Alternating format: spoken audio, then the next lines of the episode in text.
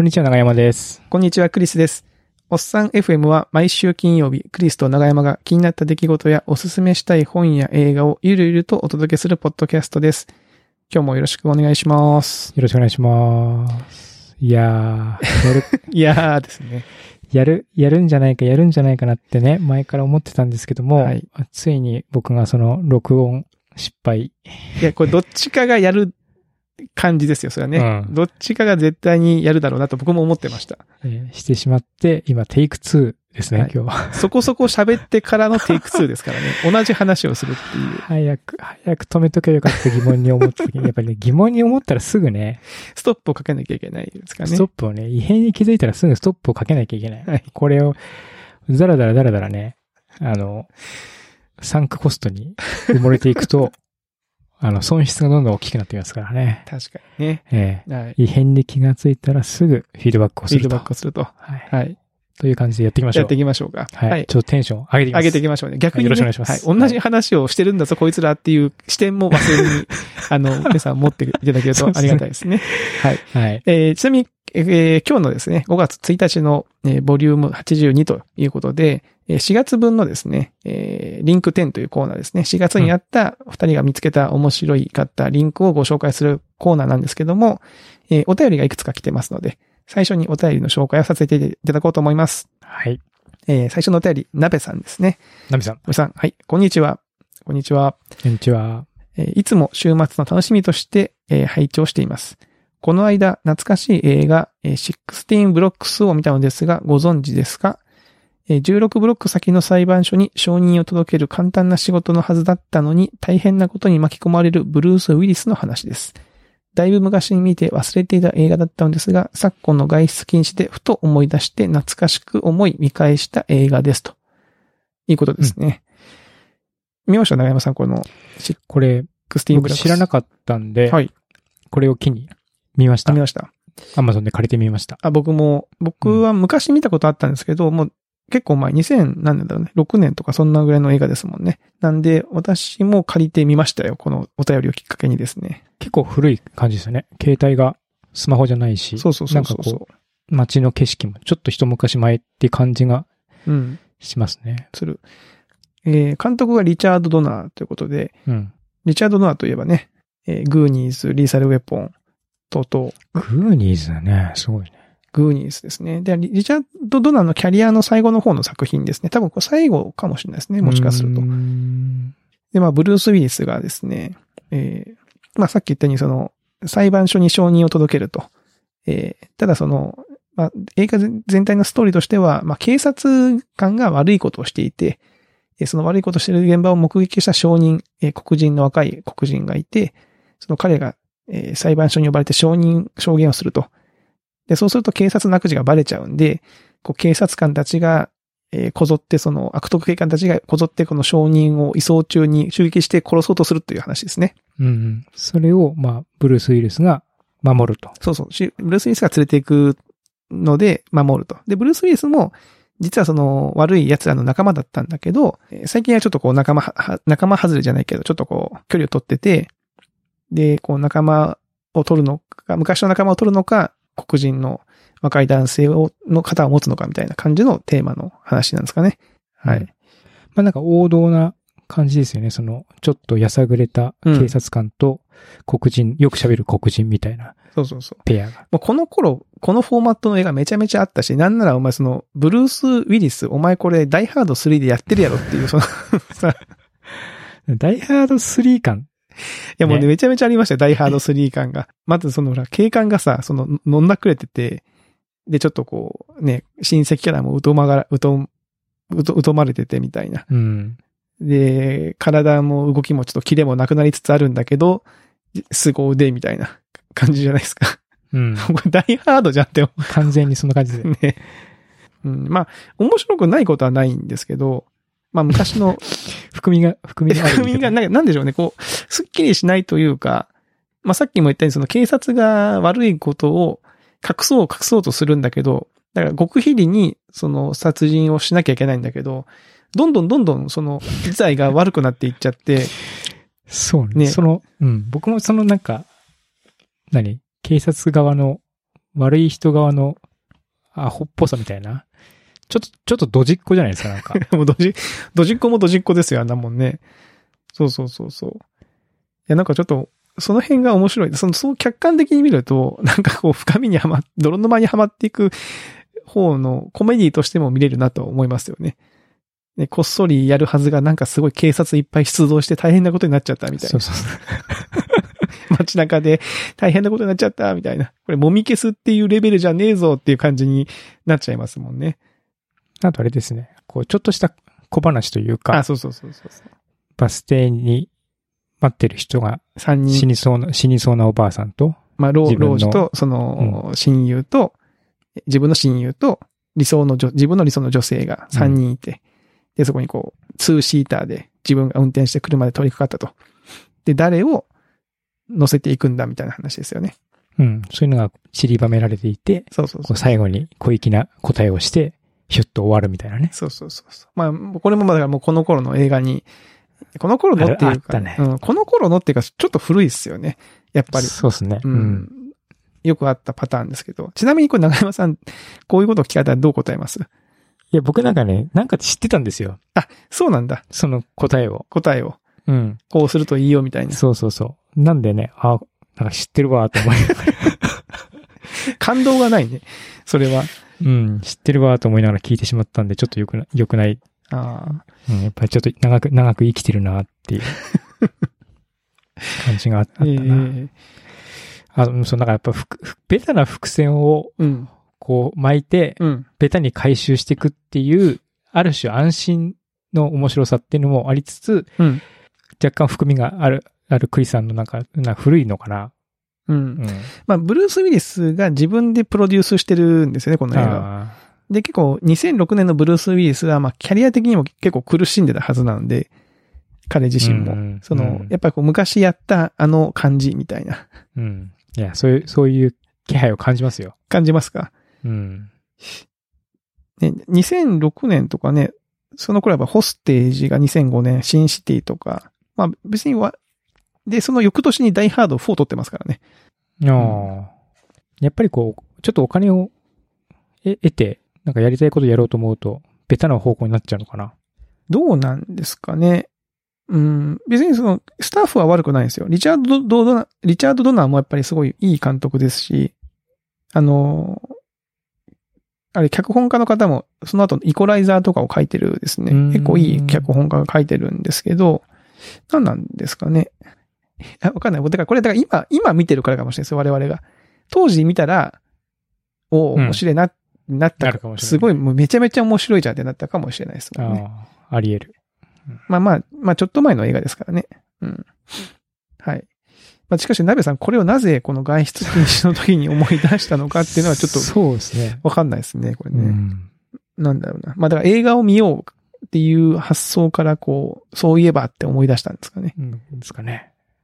うん、まさかね、この、こういう状況の中、こう、こっそり誰かを移送してるわけでもないと思いますしね、お仕事でね。うん。鍋さんね。はい。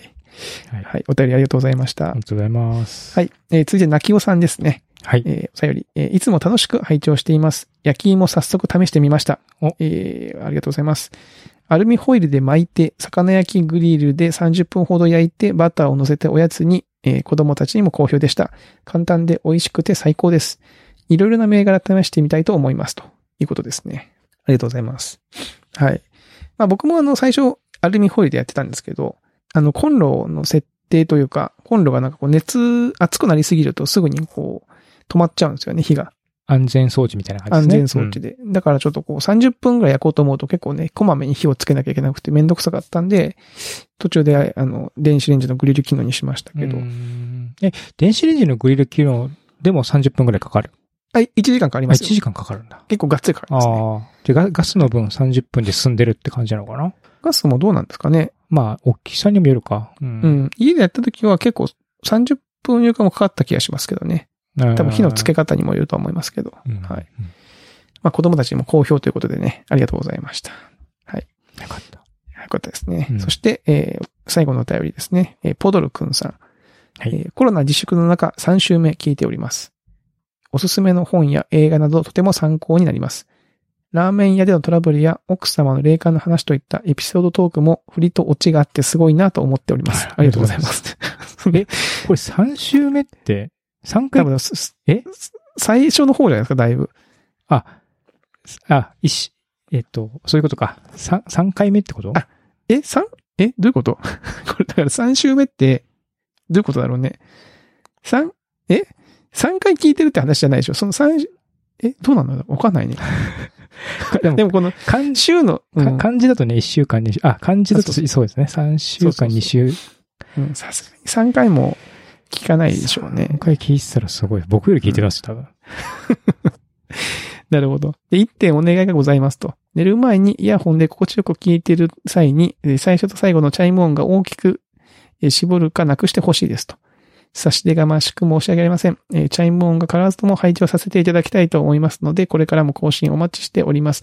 いつも楽しい配信ありがとうございますと。はい。はい。このチャイム音、一応、はいそのジングル、あのー最初の時からだっけ？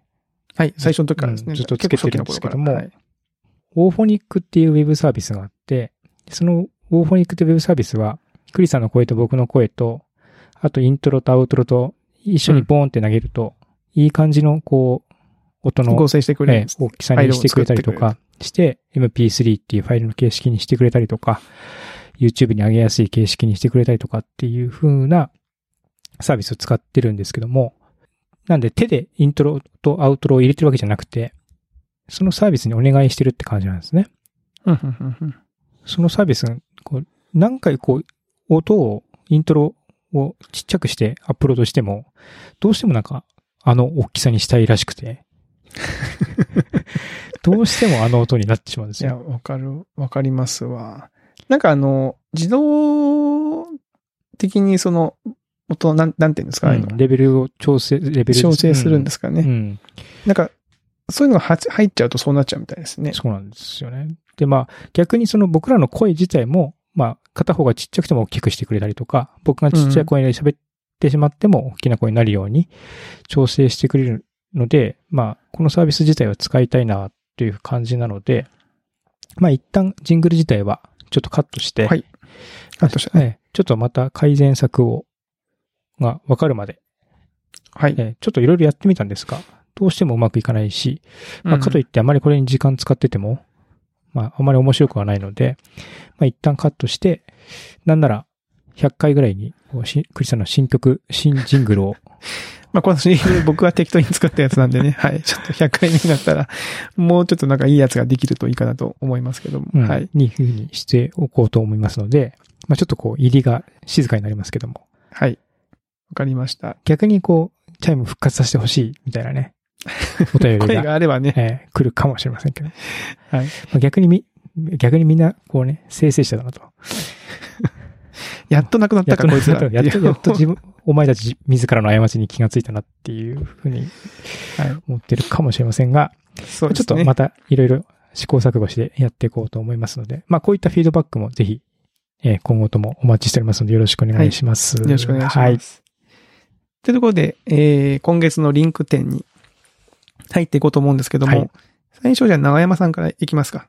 えー僕はこのネットデュエットラボってやつ、今まさにこのポッドキャストをリモートで撮ってるのに使って見ているんですけども、まあいくつかそのリモートで撮るためのプラットフォームを探していて、で、録音自体はお互いのコンピューター自体、コンピューターでそれぞれでマイクから入ってきた音を録音してると。ただ、その通信というか会話をするための、ので、まあ、スカイプだったりとか、フェイスタイムもあれば、その、前はディスコードっていうそのゲーム向けのボイスチャットを使ってみたりしたんですけども、このヤマハが開発している、もともとはニコ生とかで、はいはいはい。ニコ生に限らないか、ニコニコ動画とかで、その、まあ、離れた人たちが一緒にこう音楽、ドラム、俺はドラムやるぜ、俺はボーカルやるぜっていうんで、セッションをして、まあ、それを、えーまあ、アップロードしたりとか、まあ、セッションを楽しむために作られたソフトなんですね。うん。で、まあ、音楽向けで作られてるんで、その、いかに遅延を少なくするかっていうところに、まあ、ヤマハさんがいろいろ試行錯誤をしているはずで、まあ、実際なんか、遅延が今でも、えー、25ミリセコンズとが出てて、0.02秒ぐらいの遅延みたいな感じで、話してても電話かなぐらいの。そうですね。うんなんか全然その、い違和感を感じないですよ。うん。うんそう。まあ、他のサービスでも、そんなに、まあそうですね。別にその、うん、なんか、多いって、あの、なんかよくテレビで中継みたいな感じで。そう、そこまではひどくないんですけども、実際にそのファイルとファイルを付け合わせてみたりすると、結構間が間延びしてたりとかっていうのがあって、まあ、なるべく遅延は少ない方がいいなっていうことなので、えーこれちょっと試してみてるっていうような感じですね。うんこれ結構いいですね。なんかこの調子、たまにこうノイズが入ったりし,、うんしますけど、まあ、まあまあ、別にその許容範囲内であれば。そうですね。悪くないですね。うんで多、分なんか物理的に距離が近いのも多分有利なのかなって感じはいはいはい。ですね。多分直接通信してると思うんで、なんで同じ京都内でやってるからっていうのも大きいかもしれない。さすがにこうアメリカと離れててとかってなると、まあそれ、それなりの遅延にはなると思うんですけども。今度そのね、海外に、あの、いらっしゃる方、ちょっと試してみたいですね。うん。ネットデュエットでどこまでいけるか、ももしくは他のボイスサービスの方がいいのかとかね。うん。やってみたい。はい。ちょうどね、ステイホームで皆さんこう、家から、家で仕事してると、家にパソコンがあって、ネットに繋がってるわけですからね。収録の環境もゲスト参加しやすいだろうと勝手に思っています。あの、リリビルドの宮川さんも書いてた。あ、書いてた。うん。みんな家にいるから、すごいもうゲストのブッキングがしやすいって。でしょうね。うんうん。だって我々もだってそうですもんね。その環境がそうだっていうのもありますけど、うんやっぱこう家にそういうせ機材をセッティングしていきましょうみたいな気になったからですもんね。そうですね。うん。はい。っていうところですかね。長山さん、ネットデュエットラボは。で、私の方ですけども。私はですね、今回あの YouTube3 本とハテナ匿名代理2本っていうこうバリエーションがあんまないんですけども。クリスさんらしいっていう感じですね。はい。なんか、今回選んでたらこうなっちゃったんですよね。えで、後の1本目は、えー、ビーズライブジムアットユアホームですね。これはね、もうおすすめしたい。もうビーズファン、えー全国ねえ、これ500億人のビーズファンにおすすめしたい。はい。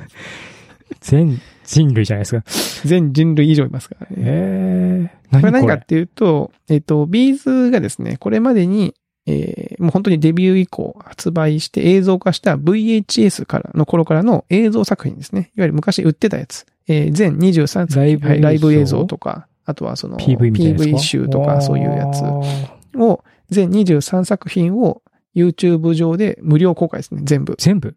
全部。なんならこう一番最新の、えー、ビーズライブジム2019、えー、ホールラブ、ホールロッタニューラブってやつはもうつい最近出た、発売されたブルーレイですから、それすらも見れてしまうというですね。これはすごいですよ。すごい。だって1本2時間とか？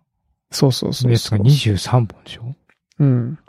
で、これね、もう何が嬉しいかっていうと、もう最近のやつは言っても買ってるんですよ。我々は。もう大人ですから。出たら買うんです、ファンはね。まあね。うんうん。うん。でもやっぱ昔の、その、フィルムリスキー、ジャストアナザーライフとか、ライブリパー、このあたりは、僕らが高校生とか、まあ大学に行く前のあたりなのかなの頃の映像作品。で、この頃はね、VHS なんですよ。今 VHS。VHS。VHS ですよ。で、VHS 当時はほら、何万もするって感じ？そ1万ちょっとしたのかな。映うん像ソフト高かったもんね、昔。高かったよ。本当に。DVD が出て2000いくらで DVD でちょっと感動しましたもんね、あの頃ね。あの、ワーナー、ワーナーさんが DVD 出して、それまでだったら1万円とかね、する作品が多かったですから、それが今見れるわけですよ。で、でね、ファンはやっぱその、このラフィルムリスキーとかジャストアナザーライフはやっぱ VHS なんで、ちょっとこう自分でも工夫しないと家で見る人もいないわけですよね。そのソフト持ってても。あ、そうか、その自分でデッキがなかったりするから VHS から何かデジタルにコピーとかそうそうそうそうそう。してるような環境でもない限りは、そうなんですよ。それがね、もうネットで見れる。これはもう嬉しくて、もううれ、嬉しい、嬉しすぎて、も いいですね、これ。まあ、ファンにはたまらないって感じですね。う、ファンにはたまんない。ちょっと僕も怖いもの、は怖いもの見たさで見ていきます。怖いもの見たさで見るもんじゃないから。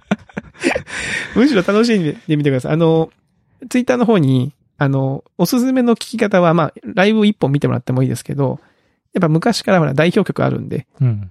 結構最初の頃の、その、ウルトラソウルと、最新のライブでのウルトラソウル何が違うんだろうみたいなね。そういう視点でもこう、試し楽しんでいただけると思います。だからね、はいほら、メンバーが変わったりとかいう話あそうそうも前ね。サポートメンバーがねうんクリスさんしてましたよね。はい。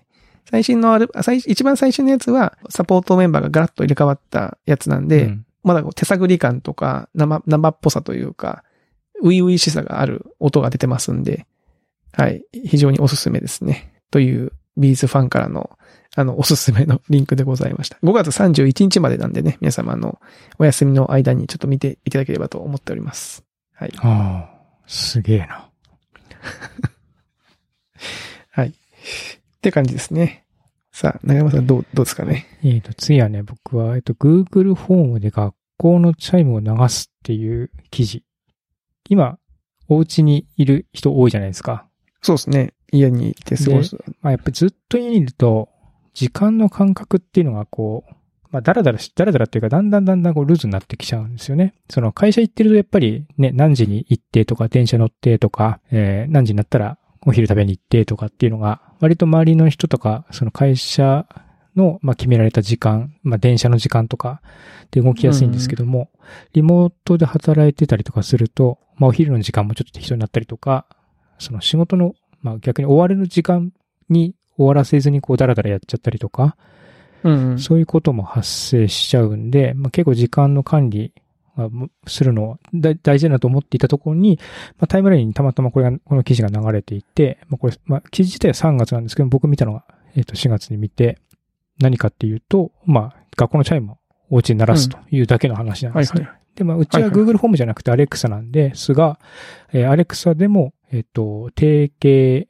アクションっていうので、同じようなことができて、何時になったら、えー Amazon Music で学校のチャイムを流すっていう風な設定をこう、僕は朝の仕事の始まりの時間と、お昼の時間と、あと仕事の終わりの時間、うん。うんにキンコンカンコンっていう、あの、おっさん FM のジングルでも有名な、あのね。はいあの音があの、なるというふうにしてるんですね。で、結構、あの、いいいいですよっていう。やっぱりね、あの、チャイムの音が、あの、もう体に染み込んでるので染みついてる。染みついてるので、あの、あれが鳴ると、ふっとね。わかるわ。何か次のことをせせねばならぬっていう体がこう、うんそういう体制に入る。うんなるほどねうんのも、うん、いいですし。これちょっとやってみたいですね。その、い今、家に子供たちが、あの、中学生いますけど、そう。だから、うちは幼稚園なんですけども、やっぱり小学校、中学校でね、やっぱりお家にいるとどうしてもね、だらっとしちゃうけども、するする。そうなんですよ。まあ勉強する時間をこう何時って決めて、うん。その時にチャイムが鳴るとかっていう風にするのも、ちょっとありかなって気がしましたね。うん。あとね、ラジオ体操もね、最近。やってます。アレクサで、うん、何時になると、アレクサが、ラジオ体操の時間ですって言って、えー Amazon Music のラジオ体操第一をこう、鳴らしてくれると。うん、うん、うん。で、それでこう、まあ僕がやってると子供とかたまに真似ししたりとかして、うん。ラジオ体操もなんか、あの、最初の掛け声を聞くと結構テンションが上がるっていうのことが分かって、これもまあこう染みついてる。はいはいはい。ラジオ体操第一、よーそうそうそうってやつでしょ。そうそう。うん。あれを聞くとね、あ、朝だ、朝が来たみたいな。わかるわかる。うん。始まるみたいな感じになるので、それはもう、あれですよね。染みついたやつですよ、もう完全に。そうそうん まあもちろん別に、その、そんな学校みたいなの嫌だってなったら別に自分の好きな曲とうか、ん。うん、っていうのを、なんか決まった時間に流せば、あの、そういったこう、行動のきっかけになって、でまあ、リズムを整えやすいっていうのがあるので、まあね、もう、緊急事態宣言出て何週間が経ってくると、だんだんこうね、慣れてくるときに、まあこういうのを工夫をしておくといいかなと思いましたので、まあちょっと取り上げておきました。なるほど。ありがとうございます。ちょっと僕も、はい、参考にしてやってみたいかなと思いました。うん。はい。では僕ですけども、えー同じく YouTube から日清旅するエスニック匂わせたい編ですね。見ましたよ。見ましたここれれ。。うん。これね、これ面白かったですね。これなんか久しぶり。面白かった。なんなんて言ったらいいのこれ？なんだろうね、この、あ元は、えっ、と、CM なんですよ、ね。元 CM、まあ日清、日清さんって昔からそういう面白い CM たくさん作ってますけど、まあ、エスニック、旅するエスニック、あの、エスニックの、えー、商品があって、まあ、エスニックって結構匂いがするじゃないですか。香りがいいじゃないですか。その匂いっていうのと、いわゆる SNS 上でこう彼氏がいることを匂わせる女子みたいなのをかけて、そういうその曲にしてるんですよね。匂わせ女子の曲に歌詞、歌詞を読むともうすごい面白いですけど。はい。まあこうなんかね、あれですよ、自分に彼氏がいることを匂わせるために、ちょっとカフェで2つカップが並んでるあそうそうそうやつを映したりとか。そうそうそうそう。うんうんうんで一応曲は、あ、そういう人いるよねって感じで進むんで、そあるあるあるあるで進むんだけど、うん半分過ぎたら途中で急になんかこう、様相が変わって、なんかうんあれみたいな。今まで見てたものの、実はこうなんだよみたいなのがこう、種明かしが始まっていくっていう、ですよね。あれ面白いですね。その視点、し視点の切り替えみたいな、ね。そうそうそうそう。おって思って。で、まあ確かに一回見て、もう一回見ましたね、僕。あれ？どうだったかな？みたいな。見ますよね。見ます、見ます。うんなんかこうカ、カメラを止めるな的な面白さあ確かにあり。ますよね。ううんん。なんで、これね、あのーまあ、多分皆さん、こう、暇つぶしにちょうど、ちょうどいいサイズ感なんで、動画自体も1分半しかないですしね。はい。ちょっとこう見てみようと思ったら見てみてくださいという感じですね。はい。はい。はい。ねおさんどうですかね？僕は、ちょっとこの PCD アットマーク東京っていうのをツイッター、ちょっとまだページがないんですけどけども、あの、僕さ、デイリーコーディングって言ってなんか毎日。ちょこちょこ変な絵を描いてアップロードしてるみたいな話何度かしてると思うんですが、それで使ってるプロセッシングっていう、あの、アプリケーションがあって、その、まあ、おお絵描きするソフトなんですけども、お絵描きって、まあ、コードを書いてお絵描きするための、まあ、ライブラリーかなソフトというか。はいはいはい。それのコミュニティのイベントが、オンラインのイベントが来月の5月16日、そうですね。えー2020年のえー5月16日のえー19時半からえー21時30分までに、その、まあ、LT を中心にしたオンラインのイベントをするということで、僕も、まあ、僕はただ毎日、こう、こポツポツとこう意味わからん絵を描いてるだけなんで、なんか喋れることはどうあるかどうかわかんないんですけども、何かしら、せっかくなんで発表してみたいなと思ったので、一応こう LT に登壇の申し込みをしました。ので、もしこの時間にお暇な、あまああと採択、わかんない。長山の言ってるとよくわからんからちょっと、今回はなしって言われるかもしれないですけども、えーそういうことがなければ、5月16日の枠、なるほどなるほど。うん、なんかもらえて、なんか話そうかなという感じなので、まおーあお時間ある方、見ていただければなという、宣、宣伝です。ね。うん。えー、なかなかこう、ね、最近、外で発表する機会もだんだんと減ってきてるんじゃないですか？どうですか、長山さん。まあ、そもそも僕はあんま発表そうか。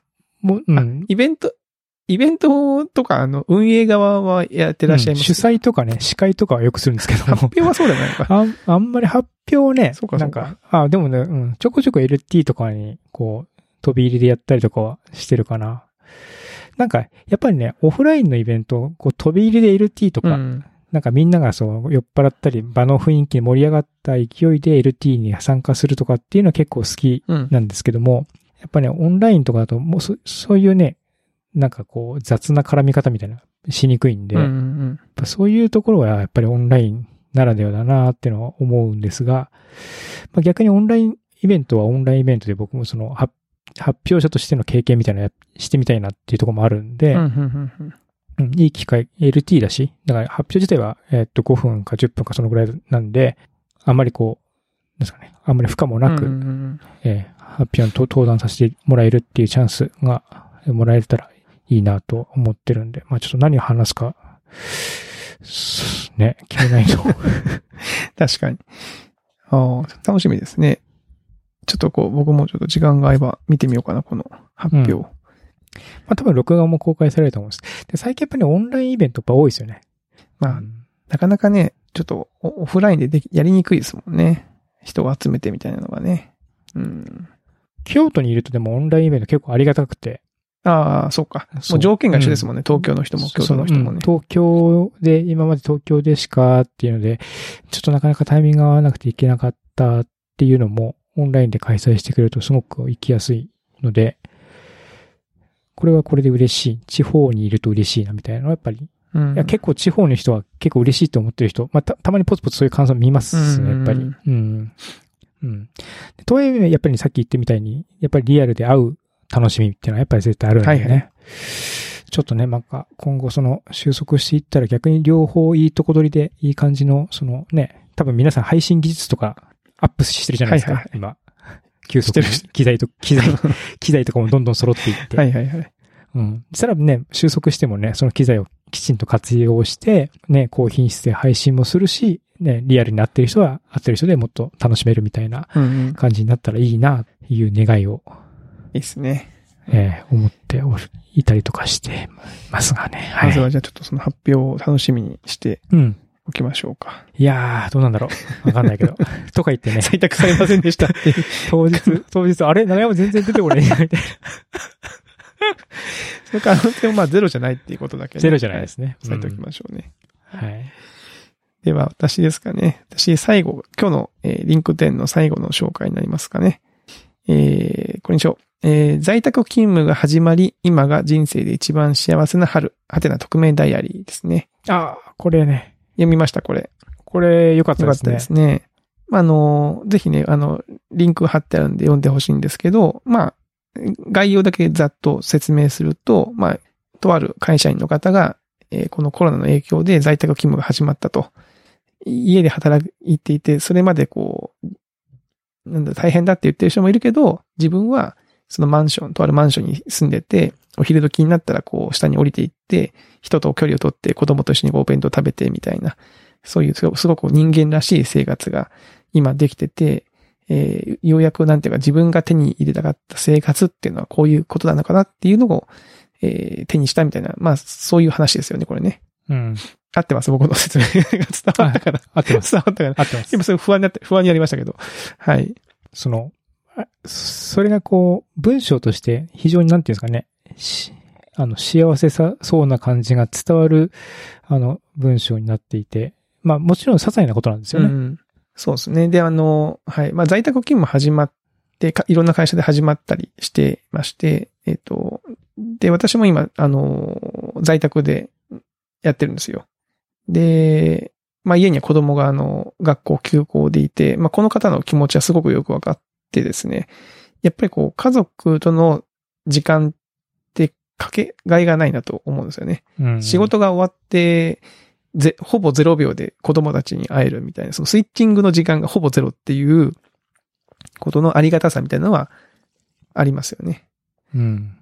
で、まあ、逆に言うとその時間に僕はなんか自分の時間があったりとか、映画見に行ったりとか、勝手にね、一人で。そうね その、そうね。あの、好きなことをしてたってもちろんある、あって、うんそれはそれで僕は好きな時間だったんだけど、まあ今は今で、逆にその子供たちが家にいるってこともないと思うんですよ。例えばこの後、えー現状が回復したとして、仕事は在宅になったとしても、授業とかは在宅に急に切り替わることないじゃないですか。で子供たちがやっぱこう、中学生になって、部活とかやっていくと、やっぱ家族との接点の時間ってどんどん減っていくと思うんですよね。うん。減ってきますうんね。っていう中で急にこう出てきたボーナスタイムみたいな、あの、っていう見方もできるなと思ってて、あの、まあ、こういう年代の子たちと、この、この時に、このタイミングで一緒に過ごせるっていうのは、まあ、そうそうないよなっていうふうにも思えるんですよね。